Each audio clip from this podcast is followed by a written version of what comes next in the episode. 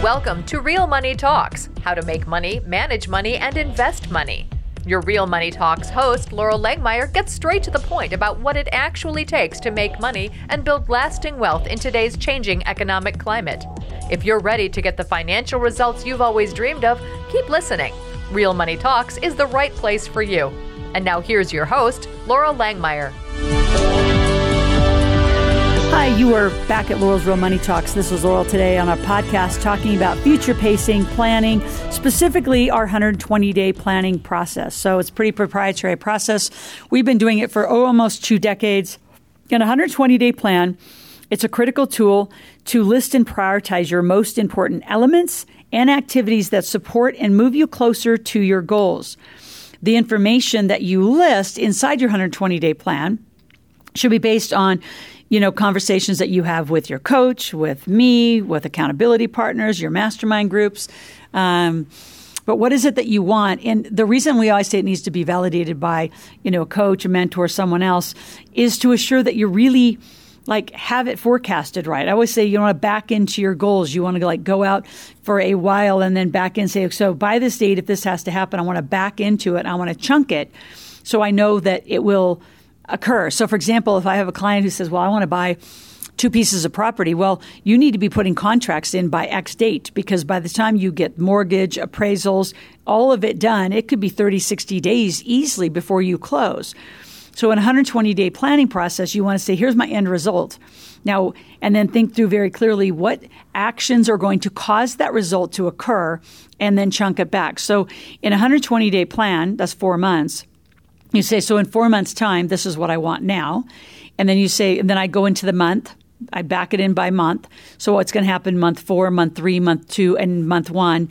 Because a lot of times you just start today and hope it's all going to line up back there and the 120 day plans. So, although the information it's going to evolve, like that's really what's going to happen, and you're going to modify a little bit and you'll change it a little as you progress. That the commitment to the actions is, you know, in direct reflection and indication of your success. Like, are you going to get it? Because if you can't think it, you can't create it. So this is that time where you want to sit down and you have to do it and you want to chunk into these plans to make sure that you have an implementation plan that's totally doable, maybe a little bit of a stretch. And the thing that I always want to caution and bring you into is do you have enough team to get what you need done and who needs to be on the team to get it done. So I'm going to put this document up on our web page for our gifts. So you go to askloral.com forward slash podcast gifts. And I'm going to give you our template for our 120 day plan. So you can go grab it over there. If you want to have a session with one of our team members, go to askloral.com on the main page, put in your name, phone number, and email. And in the question section, say, I want to talk to somebody. I'd like an appointment to talk about my 120 day plan. What would be great is you go get the plan, design it from what you've heard in the podcast, and then have one of our uh, teams, you know, review it with you so you feel that you have a successful plan laid out. Now, what is a year to 18 month goal? Right? So you want to think this is kind of part one. I'm going to chunk down the parts for you. What's the year? What's the 18 month goal that's going to help you get there? And what's the big thing? You know, you can call it a big, hairy, audacious goal. Like for us, launching this podcast was, you know, it, it, did take a year to do it, but it took some time to do it and get the pages organized and get it set up and structured. And, you know, we're still enhancing it. So then, what are the critical success factors? I give you uh, four boxes that are going to cause that to occur. So, what must occur? Right. So, using the podcast as an example, you needed a web page. You need somebody to do all of the edits and the uh, positioning and the posturing of it. You needed me to actually block times throughout the week to get it done and the staff to follow through to make sure the gifts and everything is all up there. So there's lots of components to getting anything done. I need you to start thinking each through. A lot of people say, well, I want to write a book. Well, what's that going to take? So a year goal would be, I want to write a book. I want to be an Amazon bestseller. Well, then you better have that book pretty well into completion by month eight, nine, right? because you got to go out and you got to have a whole launch plan and launch strategy. Now, you can do a little more like my way where I I launch, I get pre orders of the book, and then when the book's done, then I have a launch date. So you could do it either way. You could pre pre order, which is what I prefer because then you actually are going to make money to pay for the book, which is the launch rich strategy.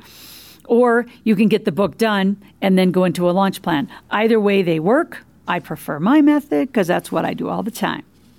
Now, what you want to do is take, say, those four critical success factors, and there may be more, right? But I want you to pick one of the big 120 day goal plans. And what are the four things? Getting a book done. I want a podcast done. I want a YouTube TV show. I want a new product line on the market. I want to be, you know, distributed in X number of outlets. So whatever your goal is, you want to set the goal and start detailing critical success factors of what's going to cause that to occur. Then on page two of our form to help you guide towards it um, is critical success factor, say number one. So number one would be X. You need to do this. Then again, you cut into the actions and tactics. What's it going to take to get that done? So it's really what I call a, a cascading planning. Um, I learned this from you know Jim Collins does this. Jack Welch does this. It's a very standard planning model where you pick a big goal, big, hairy, audacious goal, and then what are the four, six, no more than eight things that are going to get that done? Then you say, okay, now what's going to get number one done? And you list a whole bunch of actions, tactics, and I want you to get really clear. And then from that, I want to go out a little further and say, so who's going to do it? Because this is starting to get it all off of you. And then by when will it get done? So, what needs to be done? Who's going to do it? When will it get done? And then you may want to go into the house. If you go into the house too soon in this planning process, then you get kind of what I call tangled in the weeds. You're going to get really down into the nitty gritty. That's the next phase of this. Right now, this is higher level. This is what I want. These are the high level critical success factors. They're also called key performance indicators. And then you break those down into another four to six steps, which are actions and tactics by who and by when right? So then page number two, three, and you go all the way through to the end. Now, how do you get further into it? This is the next level of planning, and I think very few people know how to do this. So then you go into the how to. So, first of all, I do that planning with a high level team. Then, in our case, using Live Out Loud as an example, we would go into the departments because the rest of the departments don't have to know. So, as a group, we need to know what's marketing doing, what's sales doing, what's accounting doing, what's operations doing, what are the fulfillment of our operations is broken to an event and program team. Uh, what's the where's the customer service and the follow up, and then who's holding the technology. So if you look across any company, you have these departments and divisions. They need to all cascade and roll up to one big goal for the company, but then how is it going to get done? So then each department goes again. So each critical success factor, right, from those actions and tactics and who and when are broken down again. Now this gets really, really myopic. This gets down to the detail of who's going to do what, by when, and do you have an agreement of the team? And even if the team's only three of you, are you the owner agreeing to how they're going to get things done? And I'll tell you a big, costly mistake that I have made in the past is not controlling that how to all the way to the end because many times I'll see, and I'm going through elimination right now of teams who have bought way too much technology, crossover technology, because the marketing team needed it, the programs team needed it, the accounting team needed something else. So everybody just kind of bought what they needed versus an aligned technical plan. And as smaller businesses, that's easy to do. I have tons of clients who've done it, um, including myself, and it's very expensive to untangle. You've wasted a lot of money and you have your data all over the place. So, really look at what technical systems as a group are, uh, are going to run this plan, whether it's Infusionsoft or some subsets of different softwares. Um, how's it going to tie to your accounting at the end of the day? If it doesn't tie to accounting and money, what's the point of you being in business?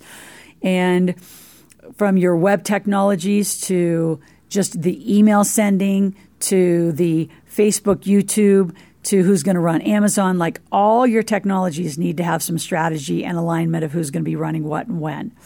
All right. So 120 day plans. Let's talk about future pacing. So future pacing is uh, a term that I made up years and years ago. And what it means is as you, the leader, decide on these 120 day plans, and you can do 90 day, you can do six month. Uh, I wouldn't go all the way out to a year. Too many variables happen, too many uh, economic impacts happen. Um, I like three to four month planning. right? And then, you know, continuing to adjust and continuing to adjust. It keeps you nimble, it keeps you flexible, and it keeps you mobile. So, what I want you thinking about as the owner is future pacing your teams. So once these plans and these critical success factors and the actions and the tactics and the hows all get laid down with timelines, there's a lot of project tools you can use, tons of project from Basecamp. There's um, Microsoft has a great, you know, smart plan. Uh, there's all sorts of planning tools. So you lay it all out so everyone can see what everyone's doing and they're required to use it. Future pacing, though, is more about the team. It's about the energy of the plan. It's about getting your goal. It's about rallying the troops to say, we're going for this goal. These are all the things that need to occur. Do you have all the resources do you need? Do you have what you need? And then if you're expecting people to be ready, you need to future pace your team, meaning on week three, I'm going to need you for this. Will you be ready? By month, you know, four in week two, I'm going to need you for this. Will you be ready? And then you're calendaring out the team that are the vendors that need to be inside of it. Now, you can delegate that to, again, the departments, but I also want to caution you about overusing vendors in cross purposed ways. So, again, your job is to keep the master plan aligned, keep those that are following.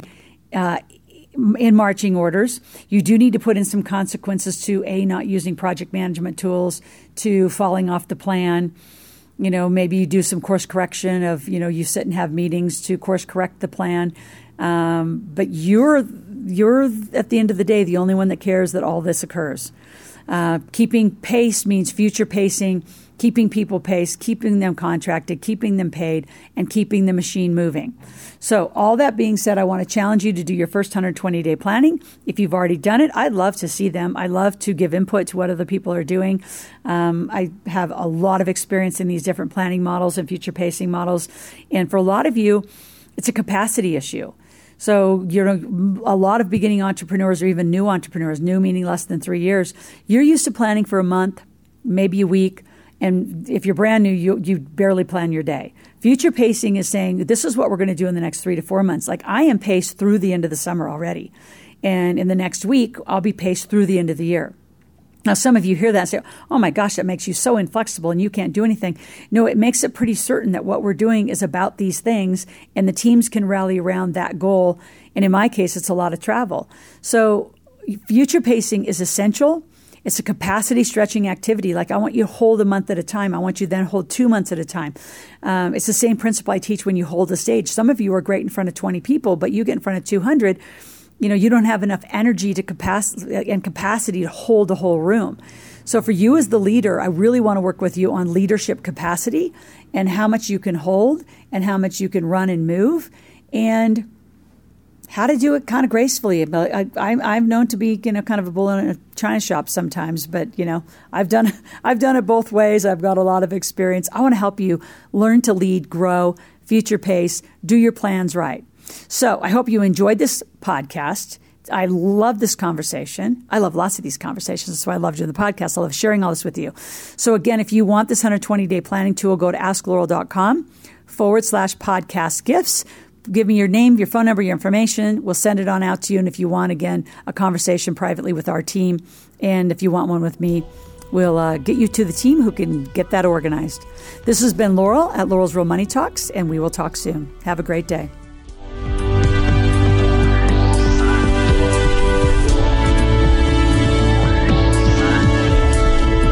Thank you for joining Loral for this segment of Real Money Talks how to make money, manage money, and invest money. To continue this new conversation and to find free resources to support your wealth creation, visit askloral.com forward slash podcast gifts. That's A S K L O R A L dot com forward slash podcast gifts. Thanks for listening and join us again soon. New episodes are released every week.